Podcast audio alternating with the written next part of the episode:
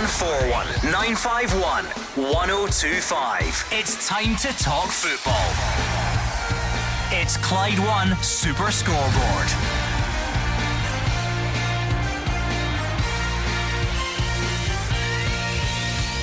Good evening and welcome to Clyde One Super Scoreboard as the dust slowly begins to settle on the first Old Firm game of the season. James Tavernier says fans were right to boo at full time. So, what does this break have in store for Michael Beale and the Rangers players? Callum McGregor says Celtic must use the win as a springboard for the rest of the season.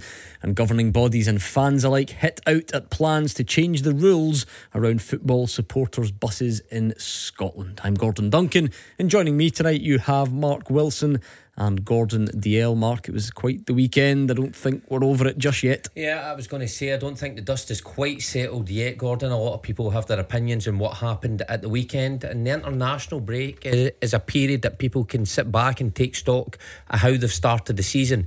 That could be good for some people, it could be fatal for others. And Michael Beale has come under pressure in the last few days. And I just wonder how this storm will ride out for him. And of course, looking ahead, big game at the weekend for for Scotland. It could be our first steps to qualification for Germany. Yeah, looking forward to obviously Friday night Scotland, but I don't think the talking is finished after the weekend. Gordon, is international break came at a good time for one or two uh, teams. You look at Aberdeen, Barry Robson up there taking a bit of criticism. Hearts in a bad way just now, and obviously the big talking point, Michael Beale has to get it right, but he's got a two weeks now to get it sorted. I know he's lost one or two players in international duty, but he has to come back, hit the ground running very quickly. Or is it a bad thing for these teams, Mark Wilson? You've got no choice but to suffer and stew on your disappointment, and you can't make up for it for a couple of weeks. Well, I always think it is a bad thing when you go into the international break and you've lost either a big game uh, like the weekend, or you're on a poor run, or like Daz says, if you're Aberdeen or Hearts um, and and crashed out of Europe, and then you start thinking, uh, or or maybe overthinking things, you know, it's it's a lot easier when you can get back out on the pitch. On the training pitch and competitively and put it behind you. But when you've got two weeks and players are away representing their country, uh, you naturally give players a couple of days off. I think then you start questioning is that the right thing? So uh, you're never in quite good shape.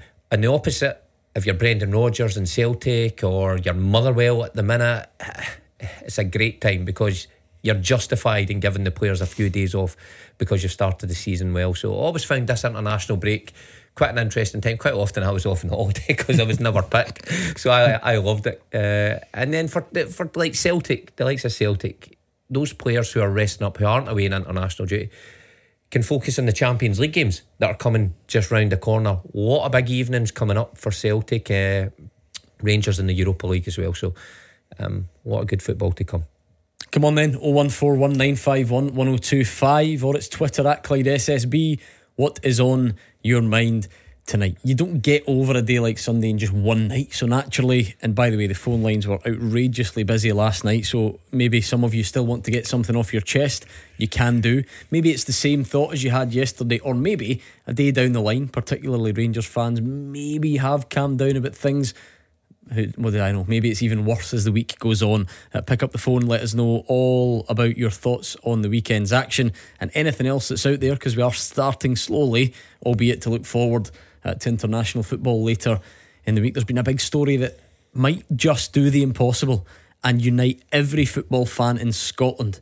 Never thought I would see the day, but this story about changing the rules about supporters' buses and some of the things that you might have to do if you're a fan going on the bus uh, very controversial, and we could look at that later in the show if you fancy it, because, like I say, they've done the impossible, I think, uh, and united all Scottish football fans. So, whatever it is, 0141 951 1025. Sore one for you, Mark Wilson. I've just seen the, the live stream on my screen here, and it must be a couple of seconds uh, behind. And as you're talking, it really did look like you picked your nose there.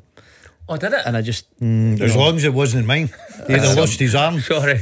Sorry, anyone that was uh, Yeah, eating fine. their dinner or offended by that. I'm sure you didn't actually. It's just, just what it looked like. Maybe I did. Your manners I don't know. are I forget the cameras are on Your sometimes. manners are ridiculous. 01419511025 or Twitter at Clyde SSB. If this is the dust starting to settle, if that ever actually happens, Gordon Dalziel, have you have Have you changed your feelings on the weekend at all? Have they have they mellowed? Have you spotted something that you didn't notice at the time? Um, no, I think that uh, the Rangers fans made that quite clear over Sunday and Monday, and I'm sure we'll get a few tonight. Uh, vent their anger against um, the players, the manager, and everything that's going on. Um, for Celtic, it was a fantastic day. They turned up there, minus a lot of key players.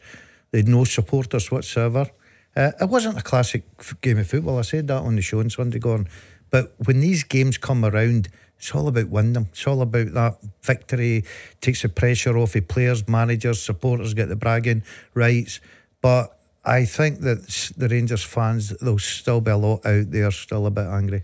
Those games, Gordon, it's all about big players turning up. You know, either whichever way you paint it and tactics and, you know, the managers making certain decisions. It's big players in the pitch that determine the outcome.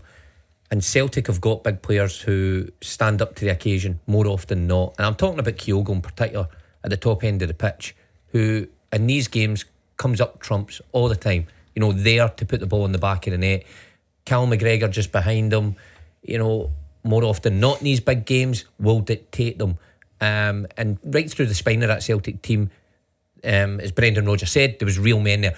You flip that over to Rangers at the weekend the guys who have been carrying Rangers over this period since Michael Beale came in, I think Raskin has been impressive, and I think Cantwell has been a real standout. Tavernier comes in for such heavy criticism, but at least he pops up with goals, and you know he, he gets Rangers out of the occasional hole sometimes.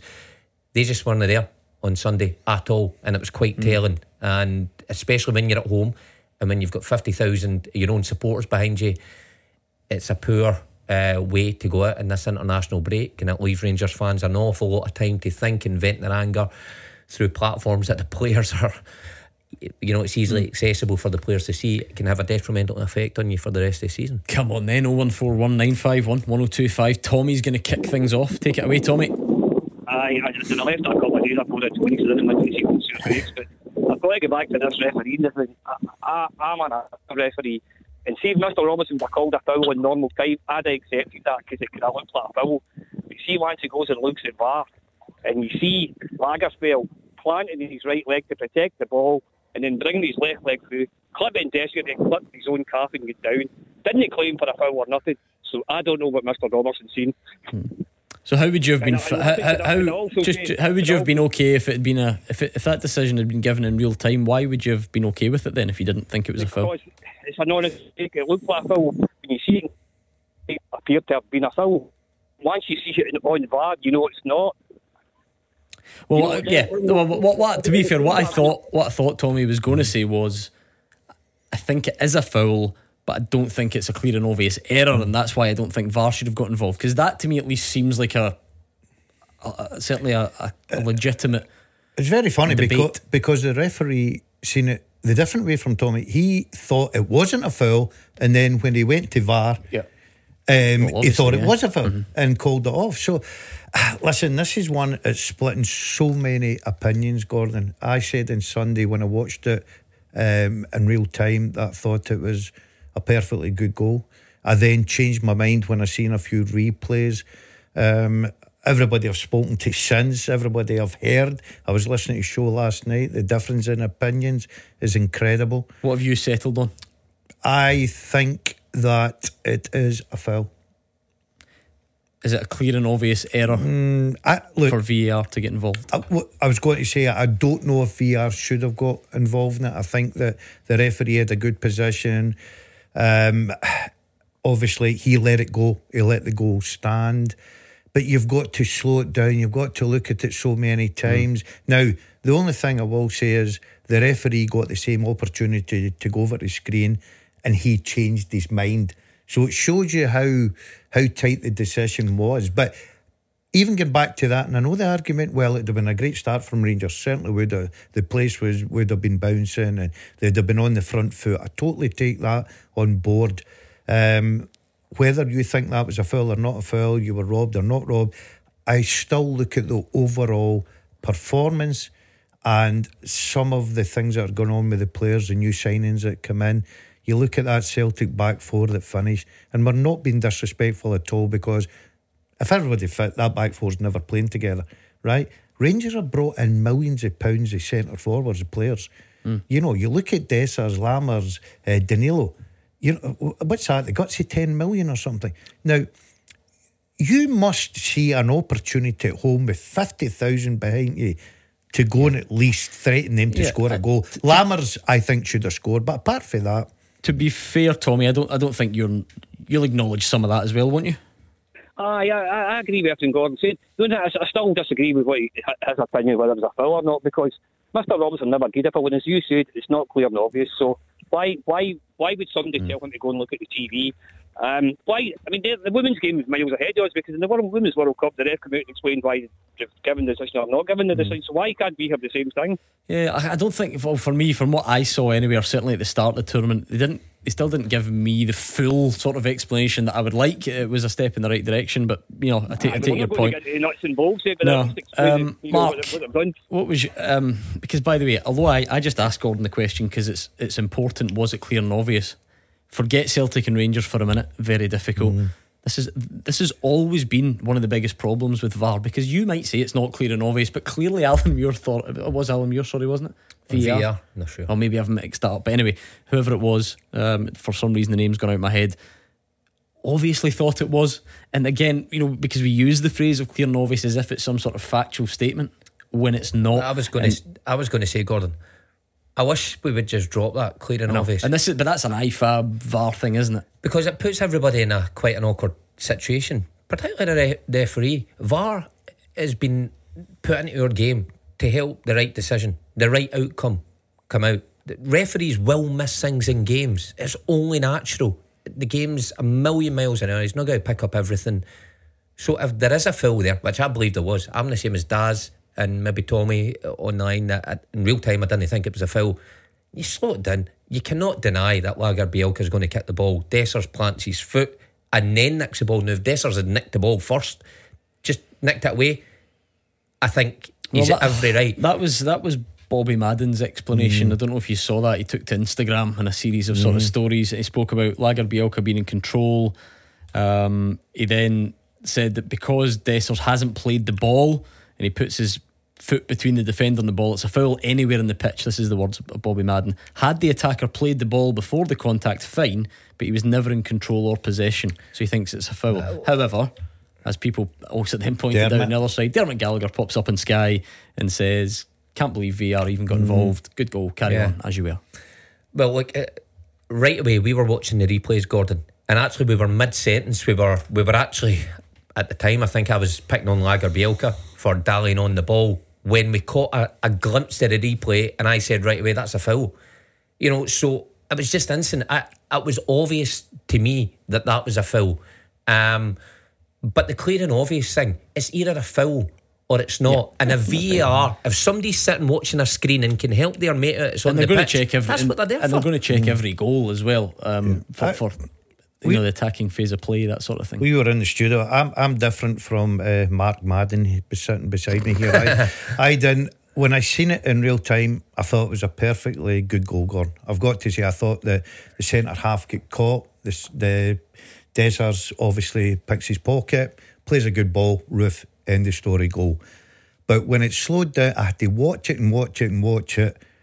And I can hear all the arguments. I've heard it for two days now. Even when I'm out and about, people will still talk about it in different opinions. people and, stop you and talk about yeah, it? Yeah, even today, they're putting for a birdie and the boys shouting in the background. I'm disgusted with See, you've come straight for the course.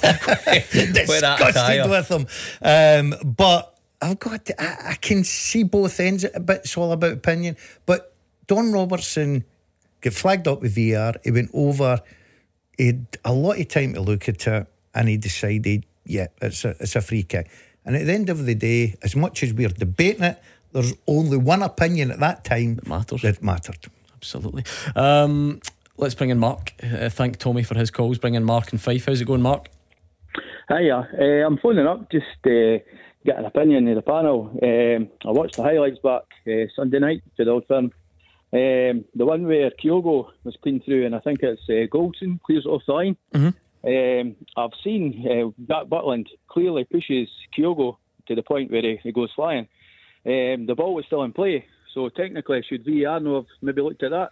It's a good question. By the must way, admit, it's I- not one we know. I didn't notice at the I time. didn't notice at the time. Have you not seen it at all? No? It was late, late, late Yeah. Sunday night. I noticed it, and I put it on a, a Facebook group, and everybody's saying uh, that that should have been a penalty. Surely VAR. Late Sunday night, I went to bed. Come on, this is the live stream. Th- th- This you is, were well on. This is the live Sunday stream. You, you're more than welcome. Why don't you get up out your chair, come round, and I'll show you. Don't mind that. Go- Yeah, okay. go there. Get, more get, No. I've got my shorts on. get, It's get fine. a shot of his legs here.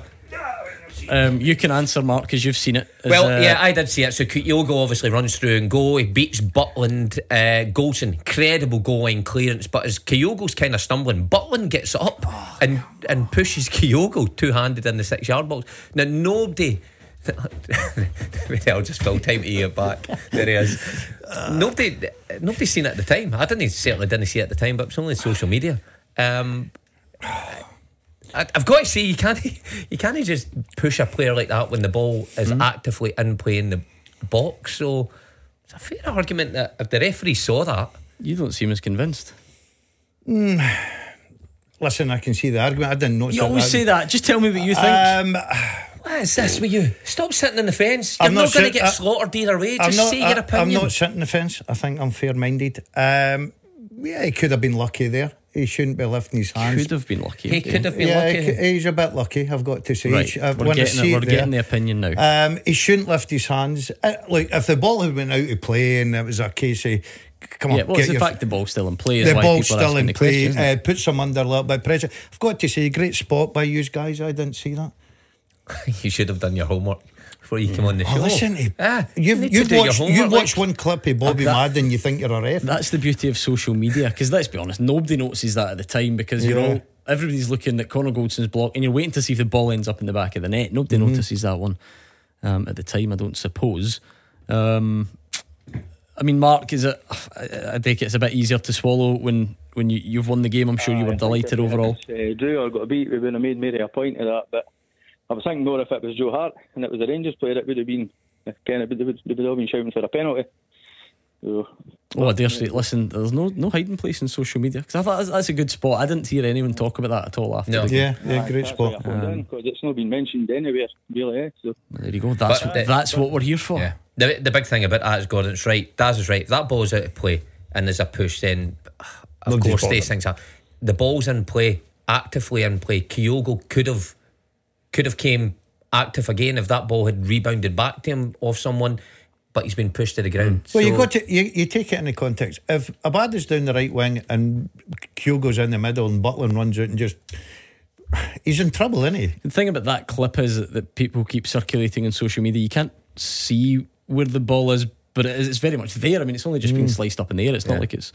Anyway, thank you very much, though, to Mark 0141951 1025. That was a quick opening to the show. We'll be back with more of your calls next. You are the voice of Scottish football. Call 0141 951 1025. Clyde One Super Scoreboard.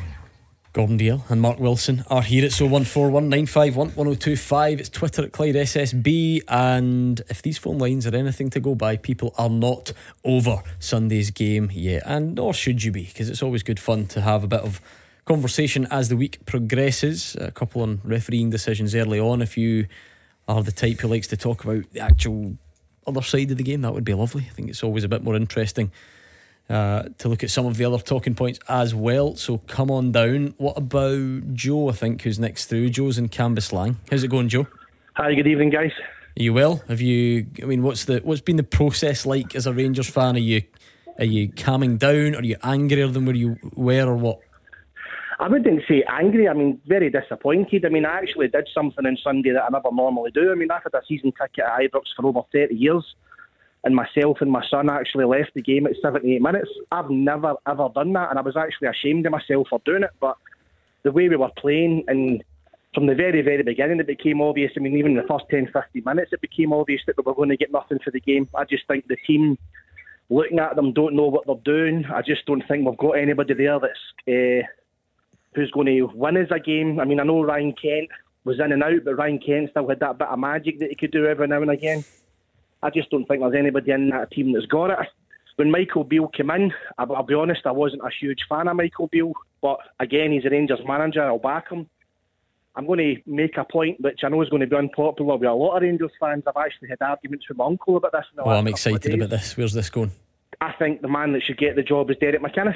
I think Derek McInnes has proved time and time again. He rebuilt that Aberdeen team every summer because they, because they were stripped. He rebuilt the team every summer. He's doing what he can at Kilmarnock with probably one of the lowest budgets in the Premier League. I think with a better quality of player, more money, I think Derek McInnes is a man that in for me should get the job. Right, let, let me stop you in your tracks just slightly because I'm sh- I'm sure you know there isn't a job to get right now. So are we, are we genuinely? Yeah, well, that's what I was going to ask. Are we genuinely at that stage for you, Joe? Despite you know all the the obvious counter arguments you would hear about it's what, what are we? Is it four four league games into the hmm. season? Michael Beale's just brought all these players in, even although you, you don't think they're any good. Are we seriously at that stage? if you look at what he's brought in, Gordon, I mean, if you look at, like, take Sam Lammers, for instance, right? I made a point today of looking at his stats. He scored one goal and one assist for Sampdoria, one goal and one assist for Empoli. Eintracht Frankfurt, he scored one goal. Atalanta, he scored two goals.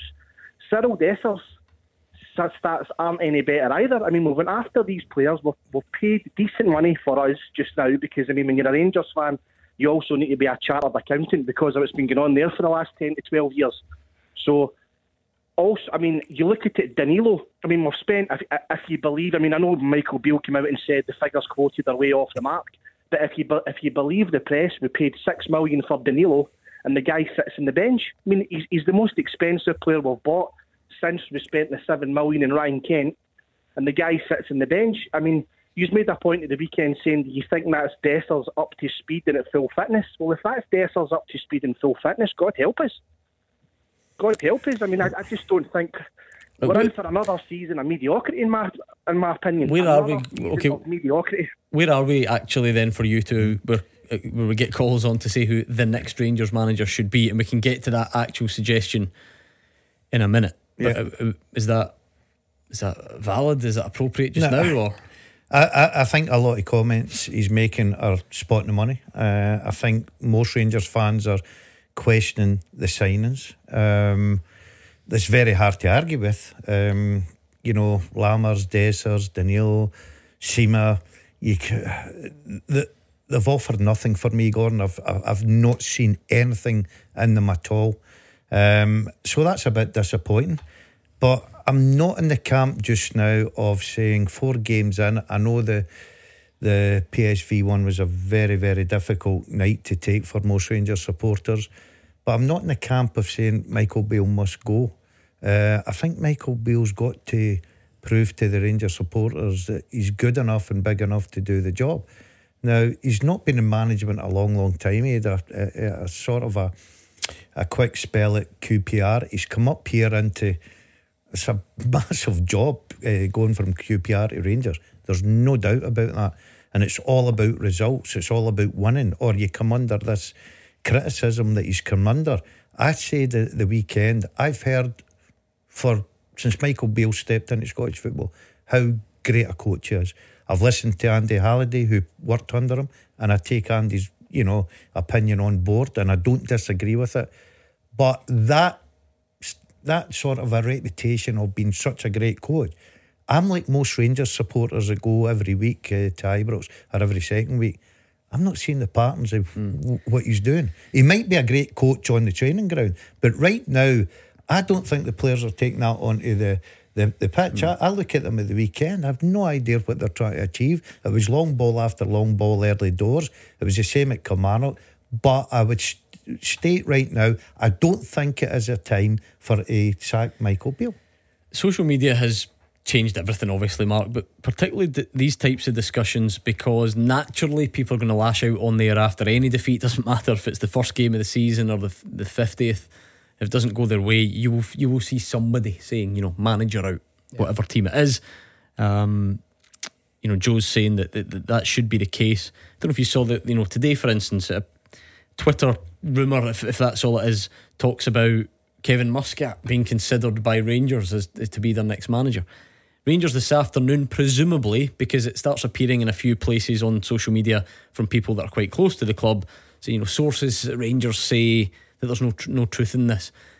So on one hand, well, yeah, that you might say that's harmless because if Rangers think there's misinformation out there, they're just going to correct it. But to me, that still seems weird that there's like a legitimate conversation going on around that. If Yeah. that, that makes sense. Yeah, yeah, certainly. I, I mean, the current landscape of football, the way it is just now, the way social media has changed the game, really, and changed the way owners think uh, and, and look internally at their own club.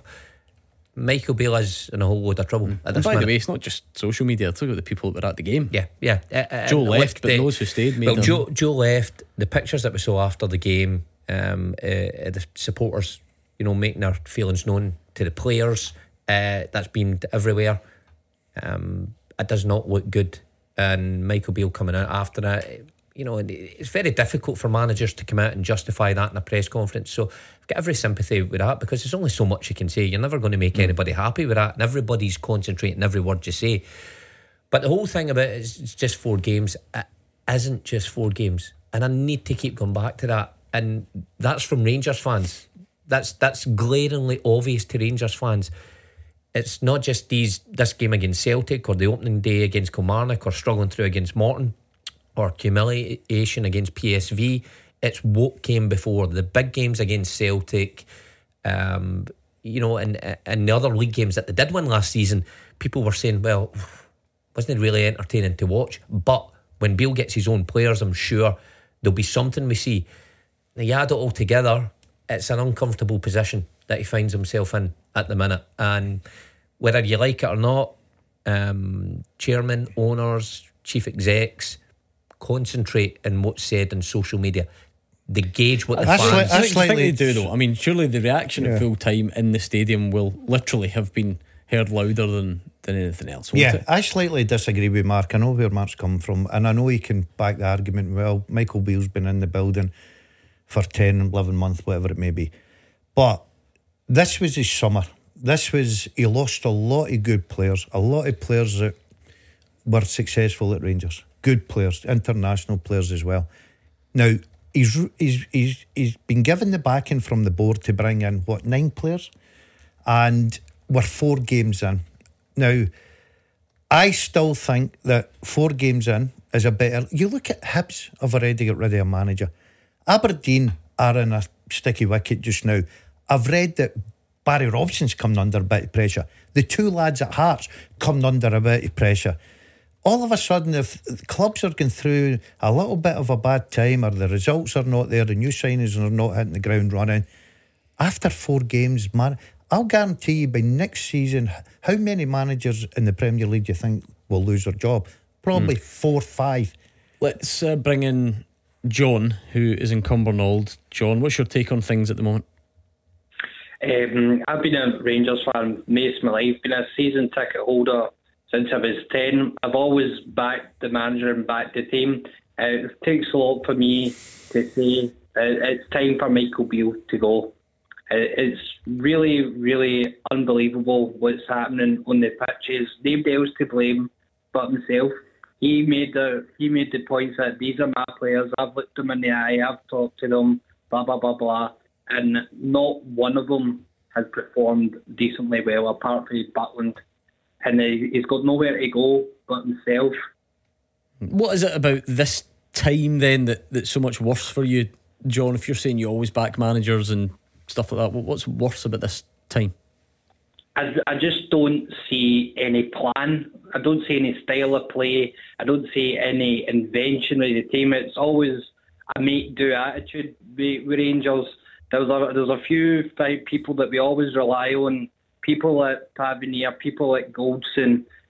We've relied on these players for so long that we're stuck now and we're in danger of becoming irrelevant. And it could end up like Germany and only one team winning everything and maybe once in a wee while somebody else will win something. Well, like it's getting like that. You only have to look at the record books to see that that is actually what's happened over the last I don't know how many years, what 10, 12 years. And of course, Rangers had their difficulties uh, off the pitch at that time.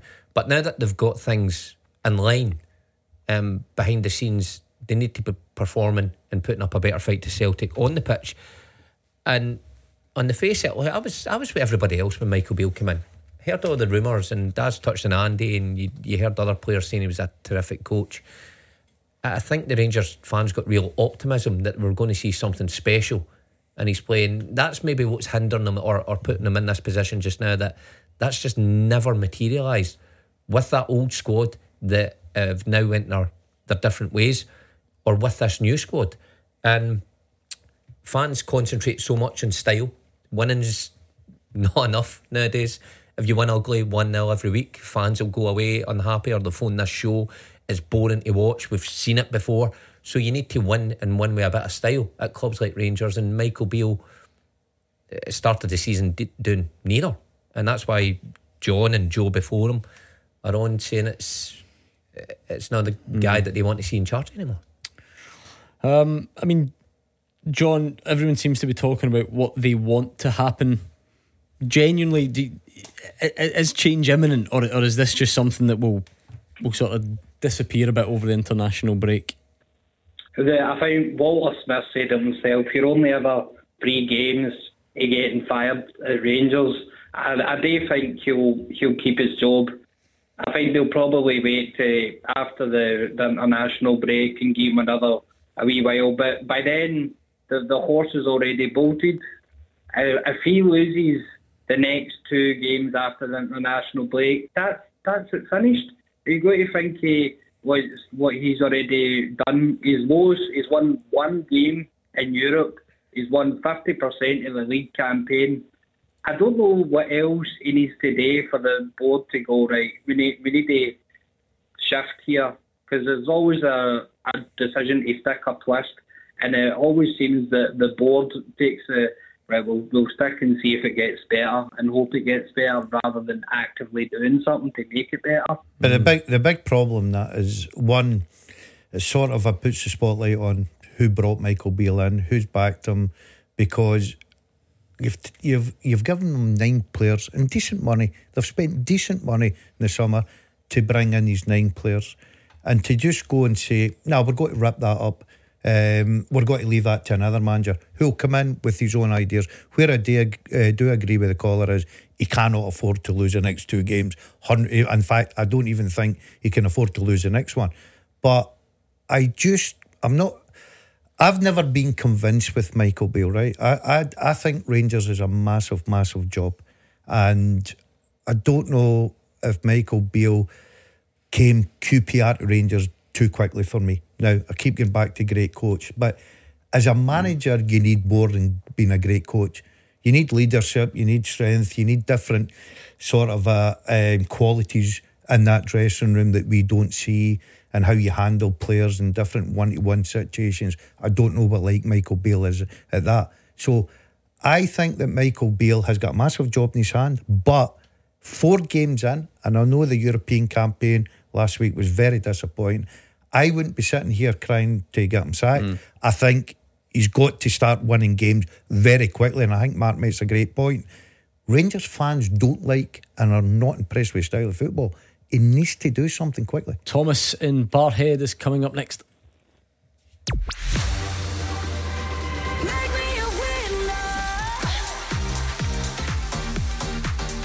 Yeah, it was the second day of our big cash game, Make Me a Winner. And the person we called answered with a hello, as you sometimes would, but not make me a winner. Just going to answer every call for the rest of the lives with Make Me a Winner. Uh, that means it's a rollover, so we could make you the winner of £54,000 tomorrow when we make another call.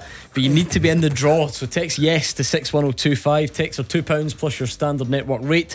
You can enter uh, on our website. Online entries cost £2 or call 0330 880 and the calls are charged at a standard rate. It's over 18s only, and all the rules for this network competition are online. So if you get the call from us after 3 pm tomorrow, Wednesday the 5th, answer within five rings and say, Make me a winner. Straight away. Don't say anything else. Just say, Make me a winner to win that £54,000. So the entries since Kath won on Monday have rolled over. And remember, it's text yes to 61025. The team with the biggest support in Glasgow and the West. This is Clyde One Super Scoreboard. Mark Wilson and Gordon Dalziel are here. It's 0141 951 1025. You know, before the break, we were talking about, you know, like reaction on social media Mm. and Michael in relation to Michael Beale's uh, position and so on. I don't really have time to check all the social media platforms during the show. It's quite busy keeping an Mm. eye on YouTube. But during the break, wee minute to myself, I'll have a wee flick through Instagram, uh, see what's happening on there, Instagram. and talk about the pitfalls of social media. So, what do you make of this? Uh, Kemar Roofe has decided to upload a series of pictures of his goal from the weekend. Really? And needless to say, it's just not gone down that well with the, with his own fan base. Um, He, cl- he's done that by himself. well, yeah, presumably. If you click through the comments, what up you are, uh, delete this, get a grip, get this done, the goal get chopped off and we lost. Are you really that? en- engage your brain, delete this, mate, etc., etc., etc. That'd be something you would do. Nah, Uh, if not at all. Instagram was about in your playing days and you get beat 5 Listen. 1 or something, you would put up your goal. I, yourself. sco- I scored enough. one. I scored enough legit goals. I wouldn't need. That's to put an odd Is up. that, Post there. that, um, You surely need is to that a read the room. error? Without doubt. Probably he doesn't think so. He'll probably get a lot of Rangers fans on there saying, "Well done." Uh, no, Like who? no, appar- apparently not. Well done for Pe- what? pe- pe- uh, saying that he believes it was a goal, like most Rangers supporters. Nothing up with that bit of opinion. He's in the in the sitting in the on the fence mood tonight. No, Uh, any- Anyway, no. Thomas is on the Ill line. advised. Thomas, what's on your mind tonight? Ladies and gentlemen, uh, it's a few things. I was at the game on Sa- uh, Sunday, and before I come to my point about Rangers, I would have to say that in 60 years of following Rangers, that was the worst Old Firm game I've seen. Normally, and I mean on both sides, normally you'll have one side will play the other off the park. Whether you know when we were getting beat four or five nothing, Celtic were outstanding, and we couldn't live with them. And you know, going back to our nine in a row days, you know, poor Tommy Burns. Um, he was losing all the games against us, losing the league. But, you know, it was a, a first class Rangers team. Probably the worst Celtic and Rangers game I've seen um, with, with both teams playing so badly. However, to my own point, it, when Ange came in at Celtic and uh, Brendan Rodgers as well, Ange had a, a bad couple of results, but everybody was saying he has a style. He's playing to a particular pattern. He needs to bring that together. Brendan Rodgers has come in and he's changed Ange's uh, style and he's trying to bring in his own style. But the problem is at Rangers, none of the supporters and none of the, the Rangers supporters I know know what the uh, Michael Beale's style or formation is. For example, and I mean it's a genuine question. Can the panel say who is our number nine? Do we have one? Because the, the the front three just don't appear to have a main focus. We don't seem to have a number nine. Todd Cantwell, um, towards the end of last season, he was a standout. This season, we don't actually quite know what role he's got. Is is he breaking from deep, a, a holding midfielder? To me, he should be playing just off the, the, the number nine. But again, it brings me to my original point. There is no number nine. There's absolutely no formation in that team at all. And I don't think the players themselves know what their job is because they get the ball and then it's like, I mean, you're 1 0 down, five minutes into injury time, and I counted six passes in our own half going along that back four, and you're 1 0 down because they basically did not know what to do. Take it away. Who wants to answer that point? Well, look, I said what ten minutes ago that the reputation of Michael Beale and it's easy on a training ground. You've got to put that onto the pitch match days so that people can recognise it. And that's the one fault I've looked at Michael Beale and thought, I've not seen that. You know, I've heard the reputation, I've heard everything, and I'm not doubting it, you know, because I've heard it for good people, I've heard it for guys that's worked under him. But I've never seen the structure, I've never seen the plan that's been put onto the pitch. Um, I went along to the pre season game, watched them, and I come away with the same opinion, thinking, didn't really know what he was trying to do there. Taking into consideration pre season, plenty of subs, it's all about fitness. I take that on board. But since Michael Beale's come into the building, I've never really seen this partner play how he's trying to play. How much of it do you think Mark is by instruction, and how much do you think is you know players then not doing it, not, not taking the initiative on the pitch? Andy's take the other night, and I, I just and I just mentioned it because he's worked with him before. Andy's take, Andy Halliday, was that actually Rangers front three were engaging a bit, But then there was this big massive gap behind it, and that's what allows Callum McGregor to get all that space. So actually, Yeah. Scales and Lagerbielke didn't have that much time, but as soon as it went to Callum McGregor, he's the one Yeah. that that then so like the the logic might follow that surely that wasn't deliberate. Surely that's not by design. Well, you've got a problem either way because if it is by design, then it's clearly the wrong tactics. You don't want to give Celtic that amount of time. Well, at home. especially him though, especially Callum McGregor, because you know what he's capable of. Um, if he's told his players to do the opposite and they've not done it, then it's a serious problem because your players aren't taking on instructions. Either they're not good enough or they don't believe in the instructions that you're telling them and they're, they're going onto the pitch with their, their own ideas. Either way, doesn't work. So you need to find a solution, find it quickly for that. To, to answer Thomas's question, who is the number nine? It's a good question. Don't really know. Daz said they went along in pre season. At that time, pre season, but they're not playing two up front and they were playing Sima played off on the left hand side. Yeah. But, uh, listen, I'm excusing pre-season. It's more. It's more But like then what I was going to say is we, we saw them against Kilmarnock and Sima partnered Dessers for a bit. Then Danilo comes into it. Then all of a sudden there was a switch. It was a front three. There was Dessers up front. Matondo was off one side. Um, we've seen Cantwell play off a side uh, in the front three as well in the European game, I'm sure. Then he drops deep, like Thomas said.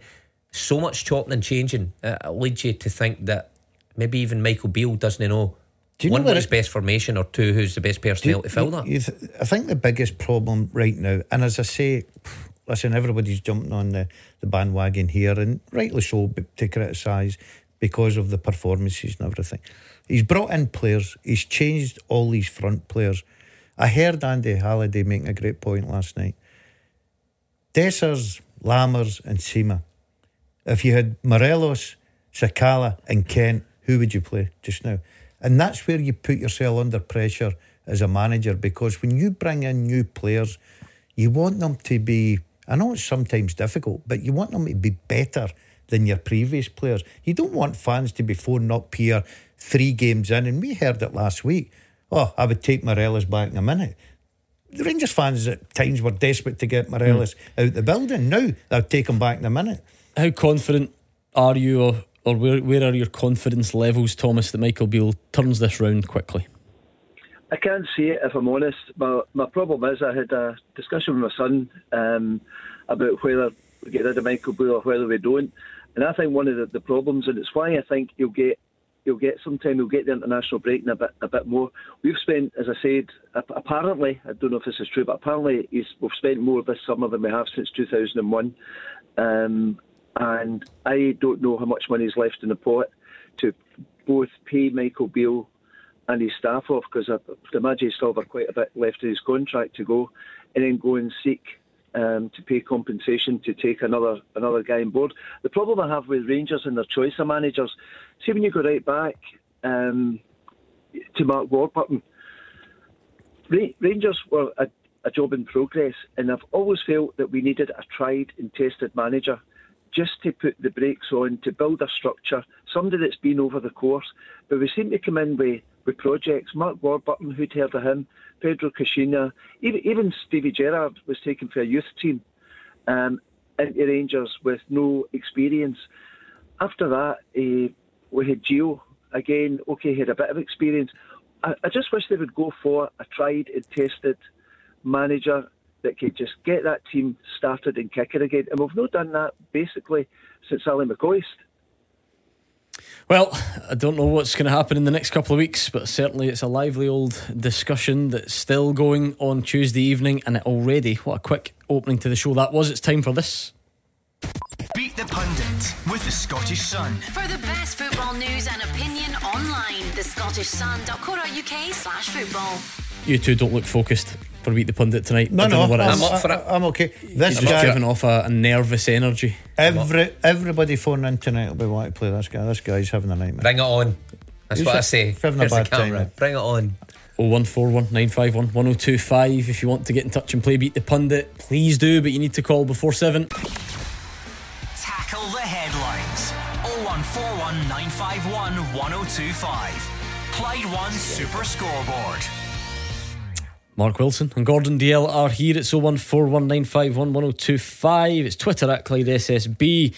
Uh, so please do get in touch. We have been still poring over the details from Sunday's game at Ibrox, so keep them coming if you want. If you want to move it on altogether, you can do that as well. But first of all, before we go any further, let's play this. Beat the Pundit with the Scottish Sun. For the best football news and opinion online, thescottishsun.co.uk slash football. Right, it is Beat the Pundit time. I must admit, so busy with everything that's been said on the show. I can't even remember who played last night. I think it was Hugh. I missed it last night. It missed was- Did they win? Unfortunately, Genuinely can't even remember. Just shows you. Yeah, he did 3 2, actually. 3 2 to the Kevins. he knows his stuff shugged. Well, sometimes. Sometimes he does. Let's find out who's playing tonight. It is Connor in Coatbridge. How's it going, Connor? All right, mate. How's it doing? Uh, not bad at all. Have you ever played before? No, mate. Never played. Never. Who Who is. Who do the audience think is easier out of these two? Oh, it's got to be Dalziel. Yeah. Aye, okay, Connor. Would you disagree with that? Connor. uh, in this season's form, he's won. Has he won again? game? You won again? I've won one, yeah, but they've all been high scoring defeats. So Well, uh, You've lost a He- couple this season as well. okay, but I've got a better record than him. listen, don't, And it's do you know- Connor's do you know opinion. something? It's only That's it. Connor's opinion. That's what he's high high scoring defeats. A defeat's a defeat. Anyway. A ball is a ball. Connor thinks you're a muppet. it is Mark Wilson. Tails, it's Gordon Dalziel. And it is Tails, it's you, Mr. Come on, Turquoise. Connor. The Muppets. Is that what we're calling Here we that? go. Turquoise? Um, A t-shirt. Yeah. it's lovely. That's isn't it? blue. It's not bad, actually. No, it's a turquoise. yeah. So By the way, Connor sounds very nervous. It's disturbing sitting here. Like, People can't see. They might have seen it, but just glancing in, seeing his ah, legs, Bare legs, and things you never want to see. They're really skinny for a guy. Speed, heavy, son. heavier. Speed. When you'll top. see me going out that Yeah, studio at five to eight. He's Sturdy. like a sturdy built, you know, stocky. We'll say ah. he's got skinny legs. Speaking of which, They're horrible. yeah, you're going to hate this, but it has struck me tonight. I think you've lost a lot of weight. Aye. It just stru- have you? I just think that is everything okay? The audience I need to know. Aye, Hold I'm on. worried What about me? No, you've I'm not. But I think he has. I think he genuinely Ah, but I has. put muscle on. I know. I think that. I think that's the sore thing for you. You're fasting, and he has No, no, lost but weight. I'm muscle. I'm muscle. I just, I'm just eating what I want. I mean, He- McDonald's not. every He's- day. he- he- I looked at him at in. the water cooler earlier and thought he's fading away. That boy. Oh, you're kidding, Do you know man. what I You're think it is? right No, no, no, no. I think it's because he's playing in the Masters on Saturday, and he's trying to shift a bit of timber. I might have something to do with knew it. it. I did see me in the strip that's it, last year. Drinking all the water. Oh, couldn't get into salad after last year. salad. I was, I was pretty tight, so hopefully it'll be less Oh, of Right, year. anyway, let's give Mark Wilson, um, no, No, actually, no, it's I'm me, gonna listen. Gordon Dalziel, some greatest hits radio to listen to. The clock is ready. Connor, 30 seconds. Answer as many as you can and pass if you don't know the answer, okay? Yep, sounds good. Right, your time starts now. What nationality is New Celtic signing Luis Palma? Uh, Honduras. Who is the current caretaker manager of Hibs? Pass. At what stadium do Montrose play their home games? Pass. True or false, Auchinleck Talbot won 12 0 at the weekend. True. Who's the only member of the current Scotland squad that plays in Italy? Hendry. Name two teams in the SPFL that begins with S. Uh, pass. Alan Hutton won the English League Cup with which side? Uh, Birmingham. Okay, let's bring Gordon Dalziel back. Can you hear us? I can. SOS. I just Oh, was brilliant, wasn't it? That's what you might need. but I love it. Oh, you might good? need this Me, depending on how, how bad this was for you. You Okay, ready? let's go. 30 seconds starts now. Hurry up. Or does it? Come on. what nationality is New Celtic signing Luis Palma? French. Who's the current caretaker manager of Hibs? Uh, Grey. At what stadium do Montrose play their home games? Links. Park. True or false, Auchinleck Talbot won 12 0 at the weekend. True. Who's the only member of the current Scotland squad that plays in Italy? Uh, Ferguson. Name two teams in the SPFL that begin with the letter S. Still in Albion.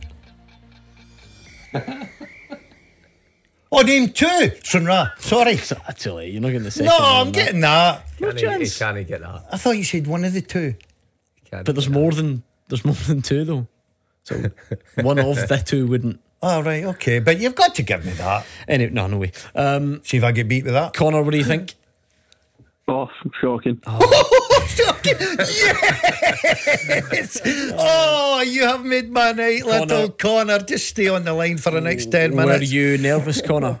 Oh, Aye. Aye. Connor. Was it? Was it? Connor. I, I couldn't hear him. Funny Get- Mark Wilson, he's a legend. Oh, Thanks. Connor. Well said. Connor. Get a pair Thank of fresh ones on, Connor, quickly. I'll tell you what. Up the stairs. Connor, he's awfully chirpy for a guy that thought Luis Palma was French. Where is he I have to say. you. A good Sweden. start.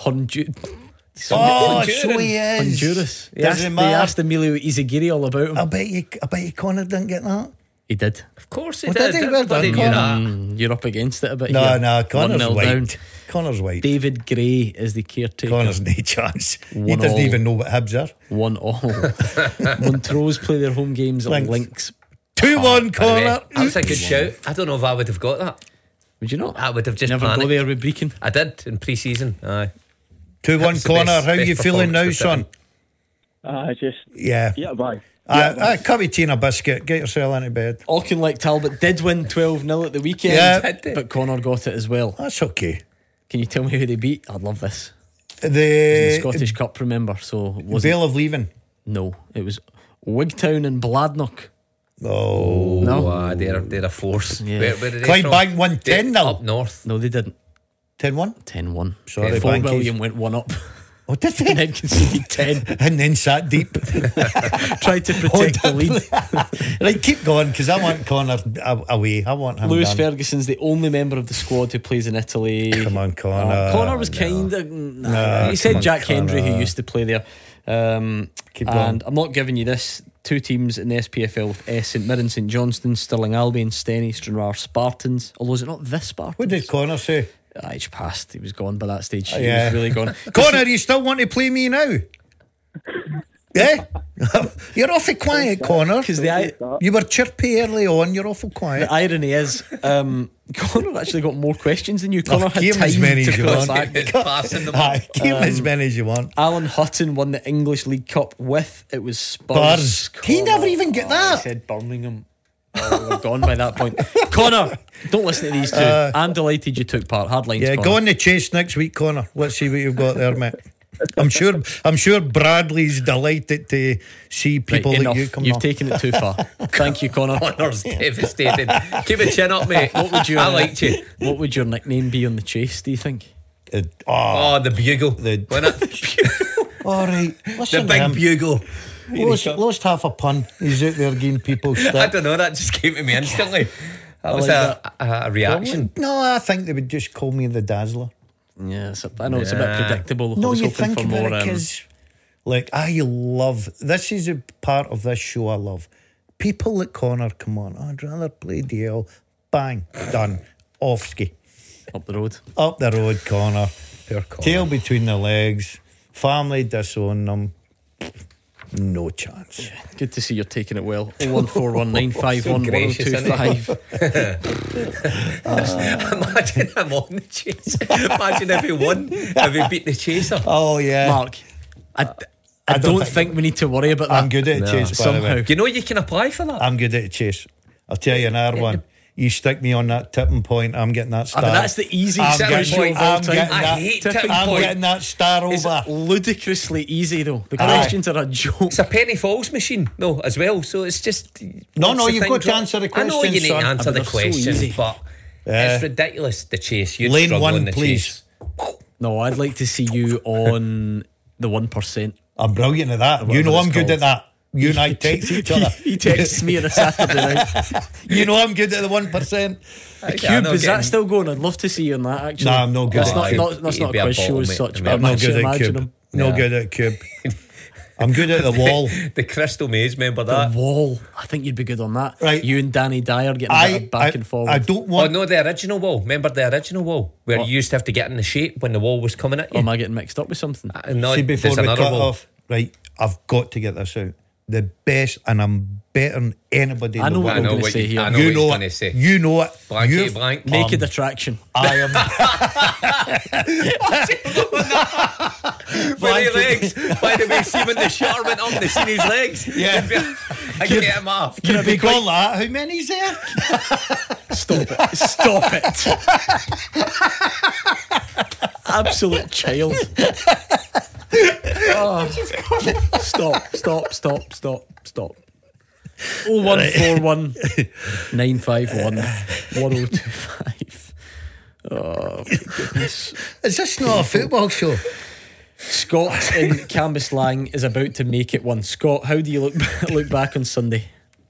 Never mind Sunday. I think there's too much hilarity on that show, by the way. No, I'm sorry. I'm sorry. The, the Dazzler should be on Love Island or something. Oh, don't, don't, Or don't, don't. Or Bullseye. No, listen, guys. Um, good to see you again, good to see you again. Right, um, I just wanted to obviously, obviously, over the past couple of days, the Rangers fans have been coming on and moaning, right. But I think Big Scalesy should be getting a big pat in the back here, right? You know, going to Ibrox, getting the man of the match, you know, it's no easy feat. Um, I think in the first half, you know, Celtic ran the first half, Rangers pummeled us, that's fine, you know, but I think the big difference is between the two of them. We've got an out out striker who knows where the goal is. You know, Cal- Calmac was brilliant. Um, as I say, Scalesy was brilliant. You know, um, Joe Hart pulled off a couple of fantastic saves. So I think, obviously, you know, I just wanted to come on and give Scalesy a big pat in the back, to be honest with you, you know, because that was a makeshift defence and the big man was brilliant. Absolutely amazing. I totally agree. I don't think you'll find anybody out there, Scott, that, that wouldn't agree with that assessment, his performance. And quite difficult after minute one when, you know, you make that small error um, that led to the first uh, chalked off goal. You know, quite hard to compose yourself after that because he would have been well aware that even that movement was the wrong thing, but he settled well. And I was most impressed with him in possession as well, how calm he was. You know, and you need a calming influence at the back when you go to Ibrox and you come under pressure, but when you get possession, you've got to keep it and make the right passes.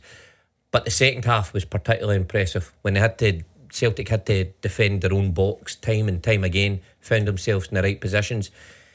And he showed really that, you know, he, he, he can fill that role. And I've seen a lot of Celtic fans actually mention on social media as well that an option might be if Greg Taylor doesn't hit, you know, the form he did last season, and Bernabei, well, Daz's favourite Bernabei hmm. certainly doesn't look the answer. Can Scales go to left back? If you're looking to have a more solid unit, a more physical unit at the back, could Scales be an option there? So quite interesting how a week can shape your career.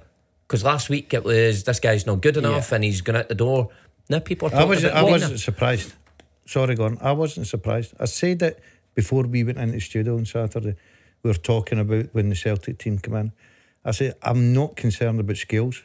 And the reason being, I think he had a lot going for him. He's been to Ibrox. He's played with Aberdeen. He's played in the in front of fifty thousand at um, Ibrox. He knows the atmosphere. He knows what he's in for. Yes, it's a different ball going going there with Celtic. Of course, it is. You're under a lot more pressure, especially if you're a centre back with Celtic and all the spotlights on the defence. I was more concerned about Lagerbielke, to be honest. Scales, first couple of minutes, everybody thought, oh, this could turn out nasty. He goes in, probably a little bit too eager, get caught up in the excitement, the adrenaline. But after that, his positional play was absolutely brilliant. The boy, the boy deserves all the pats in the back. I'm glad Scott, as a Celtic supporters, come on and recognise that because he took a lot of criticism. Hmm. And the minute the team comes out, Celtic supporters on social media, oh, I can't believe Scales, Rangers are. Go-.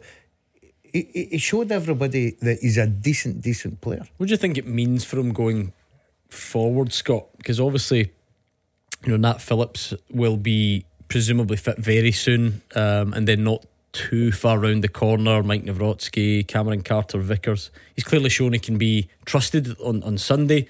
Um, I just wonder what, what does that mean long term? Well, I think Mark made a good point. Obviously, you know, Taylor isn't playing the heights uh, he has done in the past couple of seasons. You know, I think Scales he can go there, right? But you know, I think I think you know we've all you've all seen the football loads of times. One game doesn't make you a hero, right? But at the end of the day, it's consistency. Do you know what I mean? And he has to get games just now. Obviously, he'll get games just now because the guys are injured.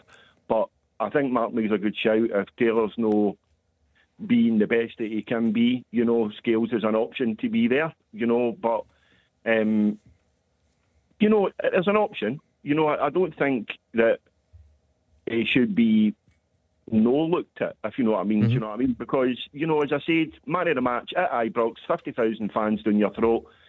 Um, all right, he made a couple of wee bits in the first couple of minutes, but that just shows you the man he is. He got himself controlled, he got himself back up, and man of the match. As I say, you know, it's no, that's no an easy feat, especially at Ibrox.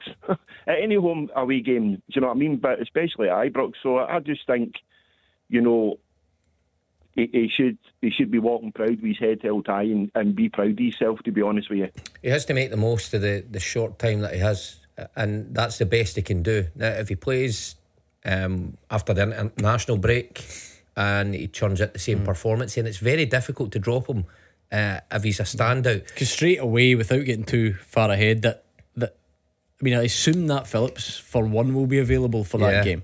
Yeah. So, straight away, there's the a next decision there. selection, yeah, I'll tell a story whether Brendan Rodgers backs who he had at Ibrox, those men that he spoke about after the game, or if Nat Phillips was was bought to just go right in and play. Now we all assumed that, well, I assumed anyway that Nat Phillips would be bought for those big games like Hmm.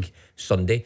But might not be the case. Brendan Rodgers might be loyal to Scales, but the one thing Scales has got to do is keep performing. Okay, this will be the earliest we've ever picked a team for a game, I must say. But thank you very much to Scott on the line on 01419511025 and on Twitter as well at Clyde SSB. Uh, it's a good time to call. We'll get you on next with a full time teaser.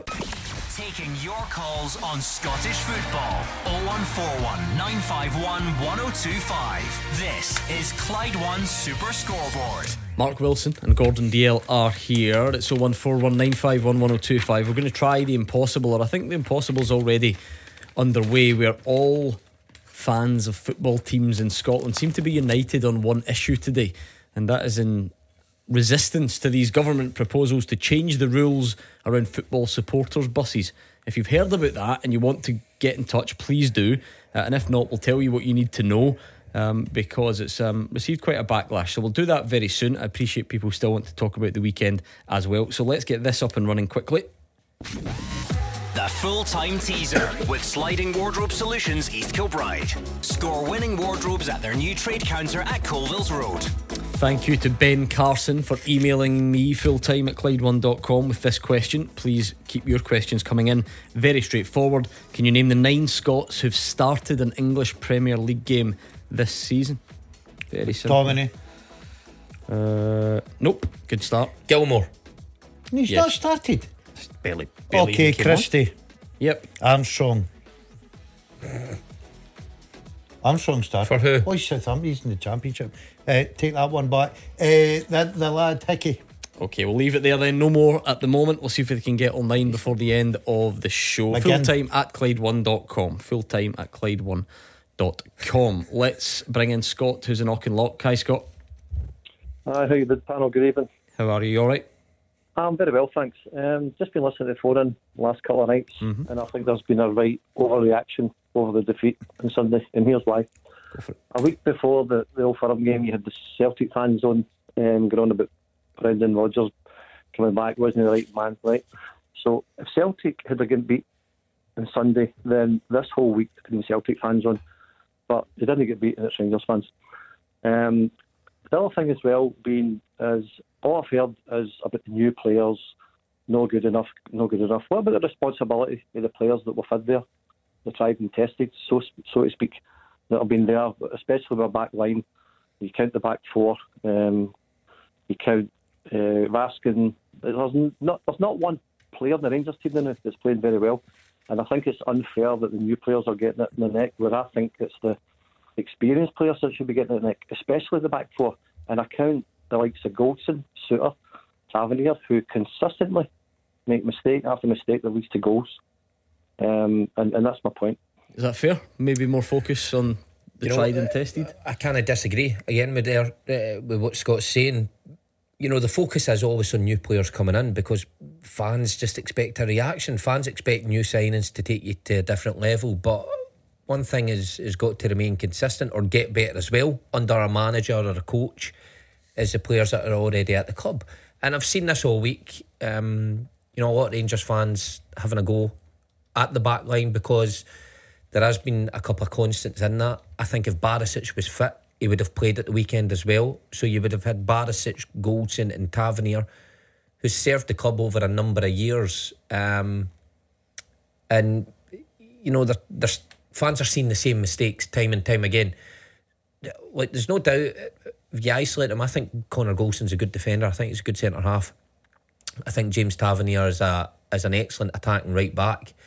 Um, and Barisic in the final third can prove his worth. But defensively, together, there are issues there that have followed them throughout the years as well. There, there is big mistakes, and I think the Rangers fans are, are realising that now. And what if there was a change? Would it be better? Of course, you take Tavernier out the team, uh, you lose his goals, you lose his assists, which is a massive part of Rangers, and it's quite unusual. You get that for, for somewhere. You take Barisic, well, you, you lose the delivery. Do you put in somebody more um, sturdy at the back, more reliable, more defensive minded? Do you get a better result? Well, then you depend on the guys further up. So it has a knock on effect um, in your team, and Michael Beale has to have those players further up the pitch to yeah. allow them to do that at the back. Well, that's the, Scott. A lot of the criticism then has been also aimed at, at the manager for signing the new players. If you want to focus on the guys that have been there before, does does that mean the the manager is not as um, as culpable for you as he is for other people? Well, the the players were basically in before um, Beale took over the the first uh, appointment as being manager. But the, the, the, very focus about what I'm talking about the team in general is, is the reality is we talk about no having a, an identity, a style of play. We don't have the back four. It needs to start with the back four uh, from the keeper to have um, a style of play. Because who wants to see long ball football? But we don't have the defenders to play that. Unless we're playing the lesser clubs, we can put pressure on them. They're, they're, they're so to speak, um, sitting back and we can throw about. See, as soon as we come up, a half decent team. As soon as we come up against Celtic, Aberdeen, Hearts, possibly Hibs, we we, we can't play that football. And especially in Europe, we talk about now we're not even in the UEFA. Uh, the, the games of the UEFA Cup yet. I'm really worried about them because I don't even see us getting in that group at all, at all. So it's got it is going to get worse. But I still don't think that um, as as much as I'm not a, a great Beale fan, uh, we can't be shouting about bringing a new manager in there. You've got to give him the season, and absolute fact is, if he doesn't win the league, he will all get sacked anyway. But you've got to let that happen. You can't sack him now. So end of the season, regardless. Uh, well, probably Christmas. If we're 68 points behind Celtic for Christmas, he'll probably get sacked, yeah, unless he's neck and neck. Merry Christmas. Thank you very much to Scott and Auchinleck on 01419511025. I know a lot wants to be still said about the weekend's games. I understand that, but there's a big story today that I want to uh, turn attentions to, if you don't mind, because there's been an incredible backlash on social media to government proposals to basically change the rules around football supporters' buses. Now, that's a hugely important part of the the fan experience, isn't it, for so many of us? I think we all know that Scottish football per capita is incredibly well supported. So many of us will have been on uh, supporters' buses uh, in the past. And um, yeah, some quite alarming proposals have come out talking about, you know, vehicles not being able to stop within 10 miles of the venue. Um, basically, alcohol only allowed to be sold with a substantial meal. I mean, some of it reads like as if it's a bit of a joke, to be quite honest. Um, talking about these buses leaving within 30 minutes of the game finishing. Um, just all sorts of, of real restrictions that it would place on on the football fan here. So what I wanted to do was bring in uh, Derek Watson, who joins us on the line, because in a sort of weird way, Derek, you seem to have discovered this, if that's the right phrase. You put out a tweet last night uh, talking about this, and it has been picked up at a spectacular pace today. So just kind of talk us through the, your part in this. Uh, hi Gordon, thanks for having us on. Yeah, as you mentioned, you know, I, I put a tweet out about this last night. This is something that was published on the UK government website last week, so it's been sitting there for a while, uh, and I, I, was made aware of it, and I thought, you know, why is nobody talking about this? This seems totally draconian, over the top, restrictive of fans' movement uh, on a match day. So I put out a tweet, didn't really expect too much to come off it. Uh, and it seems to have united football fans all across the country. You know, there's not many things that brings people uh, from both sides of the divide in Glasgow together, but it seems that everybody uh, is opposed to this. Uh, I want to say that I was shocked uh, when I noticed it, but to be honest, I wasn't. You know, as a football fan, this is something that you just have become subjected to and used to over the years in Scotland. Well, following your team, I'm sure many will sympathise with that view. So I suppose, yeah, I was disappointed and angry, uh, but that's nothing new, and it's something that I believe collectively, you know, as football fans, we're going to have to deal with together.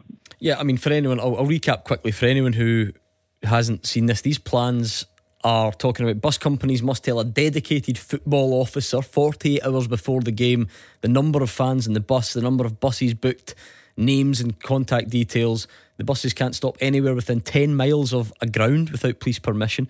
Buses can't stop at any pub for a beer unless it's sold with a substantial meal. And that's why you've seen all the Inbetweeners clips um, of Will ordering a whatever it is, a Sunday roast or whatever hot pot. I can't remember the, the line. Uh, buses can't drop off or pick up fans at any unauthorised locations without prior permission of the police.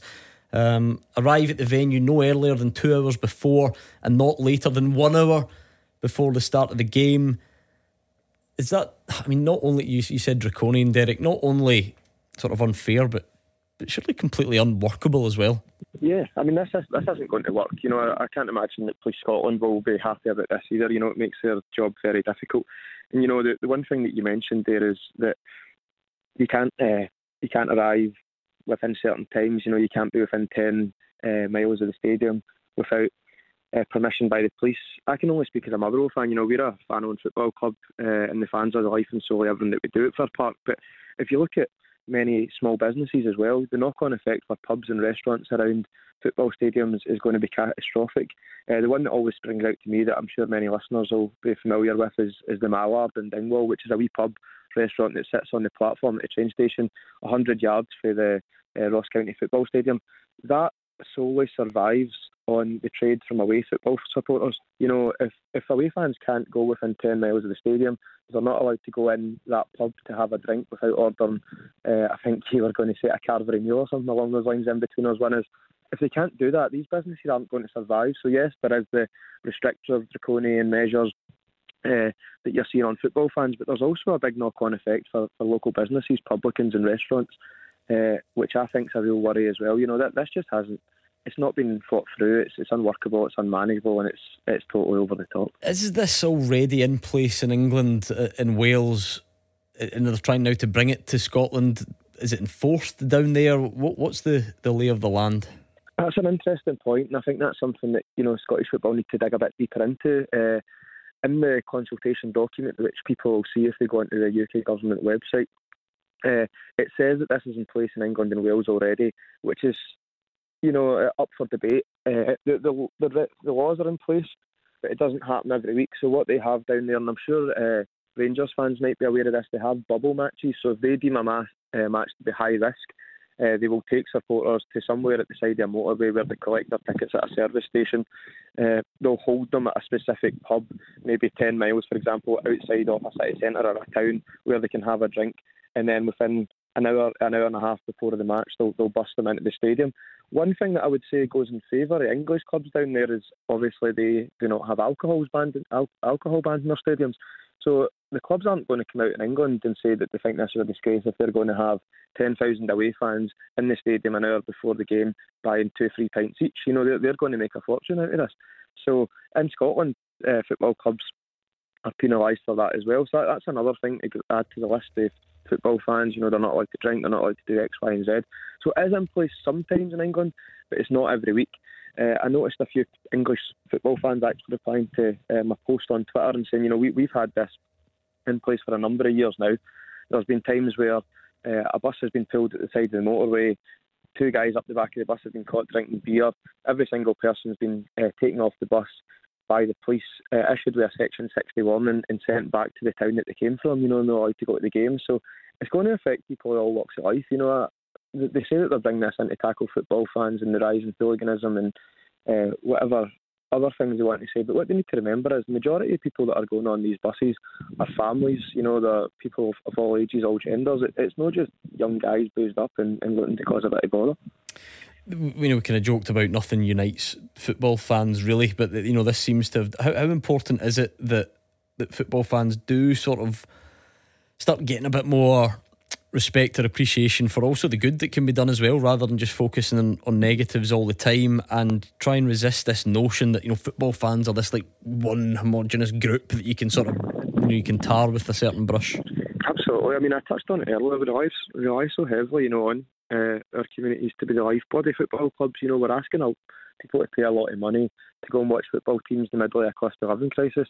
And laws and measures like this being put in place can be a real danger uh, to that and can be a real danger to the uh, future of football clubs, especially clubs like Motherwell, St Mirren, you know, smaller clubs out with Rangers and Celtic who really, really rely on the gate income.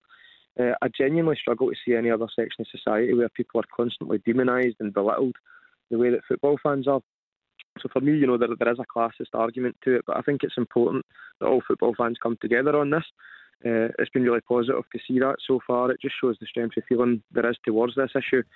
Uh, and I hopefully we can get some sort of uh, what I would like to see some sort of fan-led campaign. You know, take away the colours and the scarves and let's get together and say this really can't happen in Scotland. We're, we're better than that. Yeah, I noticed. Well, obviously the, the SFA put out a statement on behalf of them, the SPFL, SWPL. I think Motherwell were perhaps the first club um, that, that did similar. Uh, a minute ago, Morton have done the same, sharing the concerns, uh, and this will be picking up pace. Right now, what what can fans do? Because uh, is this still at consultation stage? Fans can give their feedback, you know, because we always sort of try and bang the drum for football fans on here. So what, what can we all do to try and and uh, have have the appropriate say?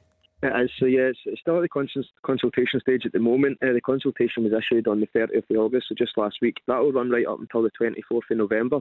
Uh, they're looking to hear from individuals, you know, supporters groups, people who run buses, uh, any sort of organisation, just to make it clear what your views are uh, on this proposal.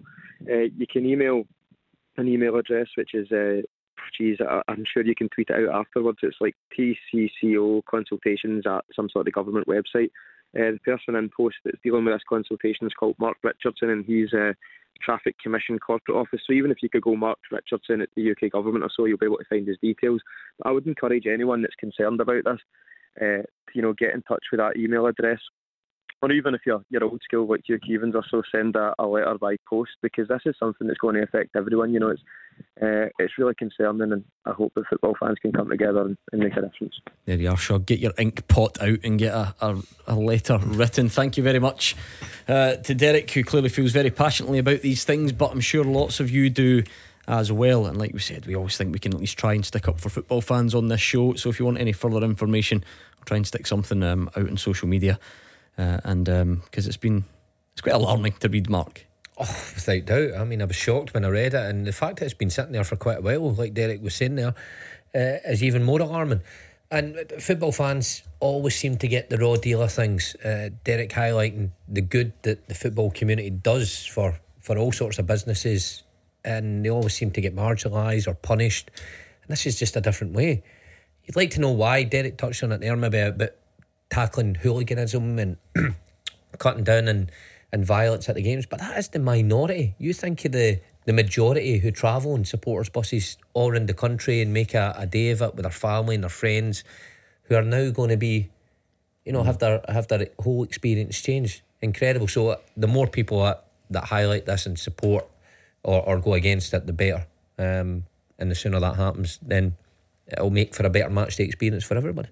And there we are. Uh, right, full disclosure, just very quickly, right? Because anyway, I know Derek well, right? Derek's mm. a, Derek's a friend of mine, which is neither here nor there because he's off doing this thing, and he's a, by the looks of Twitter, he's a big uh, Twitter star now. Apparently, millions of people through his tweets. He's not even answering my calls. Had to get the had to get the producer to phone him. Um, but I feel like it's a good opportunity to tell a good story. No, right. Do you know where this is going? Yeah, I know where. I know exactly. Well, he, will be nervous going. in case it's about him, but um, no, no, no. There, there oh, it's about him. Um, so you might remember this, Mark Wilson. So that same caller um, was getting married right a couple of years ago. So he came on, beat the pundit, and I tried to stitch him up I tried to stitch him up on Beat the Pundit. Because you were going to show it And I was going wedding. to show it at the wedding. And so I gave Gordon Dalziel the answers. So he mm. came on thinking he was the big man. He was going to yeah. win Beat the Pundit. So I thought, I'll give Gordon Dalziel the answers. Gordon will wipe the floor with them. And then I'll reveal it was all a big stitched up. So I gave Gordon the answers. I went to tiebreak. And he still lost on the tiebreaker.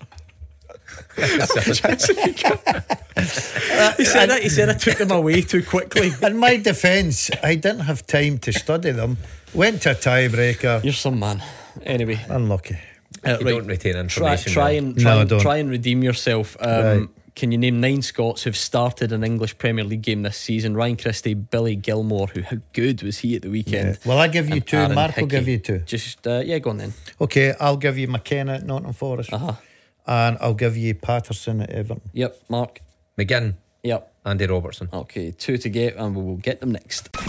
Number one for football in Glasgow and the West. 0141 951 1025. Clyde oh. One Super Scoreboard. Right, onto the final part. Still lots more to cram in, though. It's so, so busy this start to the week. On the teaser, quickly, nine Scots who've started an English Premier League game this season. You've given me Christie, Gilmour, Hickey, McGinn, McKenna, Patterson, and Robertson. Che Adams. No, has he moved? No. No. We've got the the Newcastle one. I thought it was Gallagher. It's, is it? Oh, Elliot Anderson? Yeah. No. How not? He's not started a game. And also, For, right, this is where we, we, we get ourselves in, in twists here, right? Because we always usually say, like, you're a Scot by football Uh-huh. definition. Aye. So he's, They- pu- he's pulled out the Scotland squad tonight. and he has represented Scotland and England at youth Oh. level, and he was born in England. So I can't. My head's just spinning with it. Luckily, I don't think he's started. Either way, he's not on your list. That's what you need to know. Right, we're under a bit of pressure here. Where is Gunn? Norwich. That's a ball for us. Well, listen, you've got time. You've got two to get. We're going to speak to Scott, who's a Motherwell fan, in just a second. Let me quickly um, remind you of this, though, because this Thursday, how are you feeling, you two? I'm feeling a Squeaky wee, bum I'm feeling a wee bit Oh, nervous. the abseil. The ab sale. The three of us. The three of us are abseiling at Silverburn in aid of Cash for Kids on Thursday. Yeah. If you'd like to sponsor us, the details are on our socials. You can head to Clyde1.com forward slash cash for kids. You can help raise money, make a real difference to children across Glasgow and the West. There is a serious point to this. It's not just laughing at these two in a harness. Um, but I mean, by all means, if you're at a loose end on Thursday, why not come down, lend your support? Yeah, They'd be delighted to see you. I've not picked out my outfit yet. I don't know what I'm going to wear. Something Maybe go with a. Spider Man one. Yeah, something tight. Yeah. Yeah, I think the your Yeah. fans would like that. It's funny the things you do for charity to raise money. Tell me about it. Aye, we tell always me seem to- be winning. We always seem to be the ones that get picked. I have some now done unknown reason. every form of falling from the sky for this tra- charity, but it's worth it. It's worth it. It's for the kids. It is. It's for a Are we just expected to turn up and Jump, just jump, know what to do jump here? off a building. I'm sure they'll tell us. There's been very little information. I'm a bit. the Concer- I'm a bit concerned if we're going down Marks and Spencer's end or the other end. I'll tell you what, if the weather's anything today, that the, your fans will get some view of your rear end coming down. Oh, they'll get Imagine some that, view. they'll Okay. need some thick ropes for you. I tell you that. They'll be Double a cra- rope him. Uh, get that cran really kicked. You might just put it in your waist. A few bricks under that cran. Right, okay. He was only kidding on that you lost a bit of weight. Sorry, I'm Three stone that too lighter on the far. floor. Sitting Clyde1.com next to me here. forward slash cash for kids. Help us raise money and uh, come down and support these two. if you Yeah. Um, there we go. Scott is a Motherwell fan on the line. What's your point, Scott? Uh, good evening, panel. Thanks uh, for taking my call. Uh, I, I I was through at Tynecastle on Sunday. Uh, delighted with the, the performance. Uh, I phoned up last season. Uh, it was a wee bit more negative uh, with how things were, were panning out last season. But I think Stuart Kettlewell's uh, drilled the team well. Uh, we're doing simple things better. Uh, the defensive uh, frailties that we've been accustomed to at Fir Park and elsewhere seem to have kind of been ironed out. Big uh, Bevis Mugabi had a, an outstanding performance uh, in the, the heart of the defence. Dan Casey, uh, superb again. And I think a big mention has to go to young uh, young Lennon Miller uh, in the middle of the park. He's he's strolling about like he's a 28 year old seasoned pro. Uh, he's a very mature young lad, does the simple things very, very well. And I think we we took the game to hearts uh, on Sunday and reaped the rewards. Yeah, Gordon, it's been. If you al- you always kind of look at this first international break, and I know it's very early, but it's still your first little kind of chapter of the season. It could barely have gone better for Motherwell. Obviously, disappointment getting out the cup, but what what a brilliant points return already. Yeah, um, no surprise to me they went to Tynecastle and won Gordon. Where I think the big difference is, and I think it's just down to confidence now. You look at Motherwell's goal on Sunday. It was sensational. Brilliant, wasn't it? Absolutely sensational. I think Scott makes good points. Um, you know, the manager's throwing youth in there. Um, young Miller has been terrific. Um, he had to replace Van Veen, and we thought that would have been a, a massive loss. Um, but everybody's stepping up to the mark. Um, he's got a nice balance to his team. I like Mugabi. I know that I've been to Fir Park a few times and sitting, and he comes in sometimes a little bit of criticism. I think it, it's a bit unfair. I think he's he, he goes out there and does a very very good job. Um, they're just getting better and better, and they're playing with a lot of confidence. Midley Park's excellent as well. Good footballers in there. Slattery, I think, you know, I, I watch him sometimes. Terrific footballer, good footballing brain as well. Good goal, composed. They deserve to be where they are because they're playing that brand of football. They're playing nice football. People always say, Mark, you know, don't hype up young players too much, and you know, just relax. And that that's valid, but it's also difficult. I think last Monday, Charlie Mulgrew, I asked the guys at the start, who was your man of the weekend or your top performer? Mm. He said Lennon Miller. You know, bro. I asked Andy Halliday yesterday. He said Lennon Miller, and Scott's on already. You, you can also only really say what what you're seeing. You need to call it out, Gordon. When players are playing poorly, we're quick enough to, to, to call it out. Or if young players go in, we're quick enough to say, oh, they're not quite ready and the manager's at fault. So you need to call it out the other way. And Lennon Miller's been absolutely terrific since he's pulled on a Motherwell shirt this season. He's, he's really, like Scott says, he looks like a man in there, which is, you know, quite unusual um, for one so young to go in there and just adapt to the league so quickly. And I've said before, he's got a, a great grounding behind him, great family behind him who have been there and done it before. I think that also helps as well. Um, but he's got a manager that trusts youth and plays youth. But the player has to has to give it back when he gets on the pitch, and he's certainly doing that. How good a manager do you think Stuart Kettlewell is or uh, and can be, Scott? I think he's he's you know even when he first came in, Gordon, he, he talked well, and uh, we've done a wee bit of background on him, you know, to see how things had panned out previously in his career, to see what we're what we're getting. And he talked openly about travelling Europe and, and looking at other coaches and different techniques. But I think a, a lot also has to be said about the man management that he has because he's he, he seems to have galvanised the players. uh, And when you know the, the final whistle went on uh, on Sunday, the fans all stayed behind, and the, mm-hmm. the players all came across, and, and you know it was it was a great atmosphere, and you could sense that that, that thrill on the players, and and and Stuart Kettlewell Yeah. as well. You know he's he's punching there.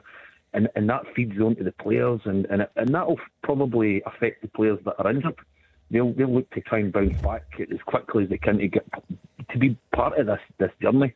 Uh, to to you know move Motherwell as far up the league and away from that that bottom six they were last year, and that has to be ultimately our target for for the season. It's got to be that top six. Uh, anything better than the top six, you know, if we can get in amongst the Hibs and Hearts, and, and we've shown at Fir Park against Hibs and, and now at, at Tynecastle where Motherwell can be. But you know, like I said to the, the producer earlier, let's no let's not get carried away. Let's let's keep things in perspective. That you know we're we're a, a young team with, Yep. with guys like Lennon Miller. We've got a young manager. You know, so so I I think Stuart Kettlewell, as long as we can keep him and he's not got any uh, other clubs that are coming sniffing about him, then I am the, the future's bright. Good man, Scott. We're going to have to nip it there as you can hear the music's on. The pressure is on us here. Uh, right, quickly, two more Scots that have started an English Premier League game. Struggling here. Sheffield United striker. You forgot about him, didn't you? Hurry up. Still forgot me. McBurnie. Burnley. Burnley. Mm-hmm. And this is a real tough one because I must admit I've I had lost track of this. I, I can't even remember. Oh no, yeah, yeah, he's Fulham. Oh, he's always been Fulham recently. Midfield player. Oh, um, Just oh, doesn't play for the national team much yeah, anymore. Yeah, yeah. Hurry up, Cairney. No. Tom Cairney. Cairney. Aye. Ah. Right, brilliant. Thank you to the guys. Uh, don't forget, make sure you head over to Clyde1.com because we're giving you the chance to win a 70 inch telly there thanks to Moir and Sweeney Litigation. They're supporting us this week, and Andrew McLean will be in Cyprus. Big week for the national team. More to come on the phones tomorrow from 6, so make sure you join us tomorrow.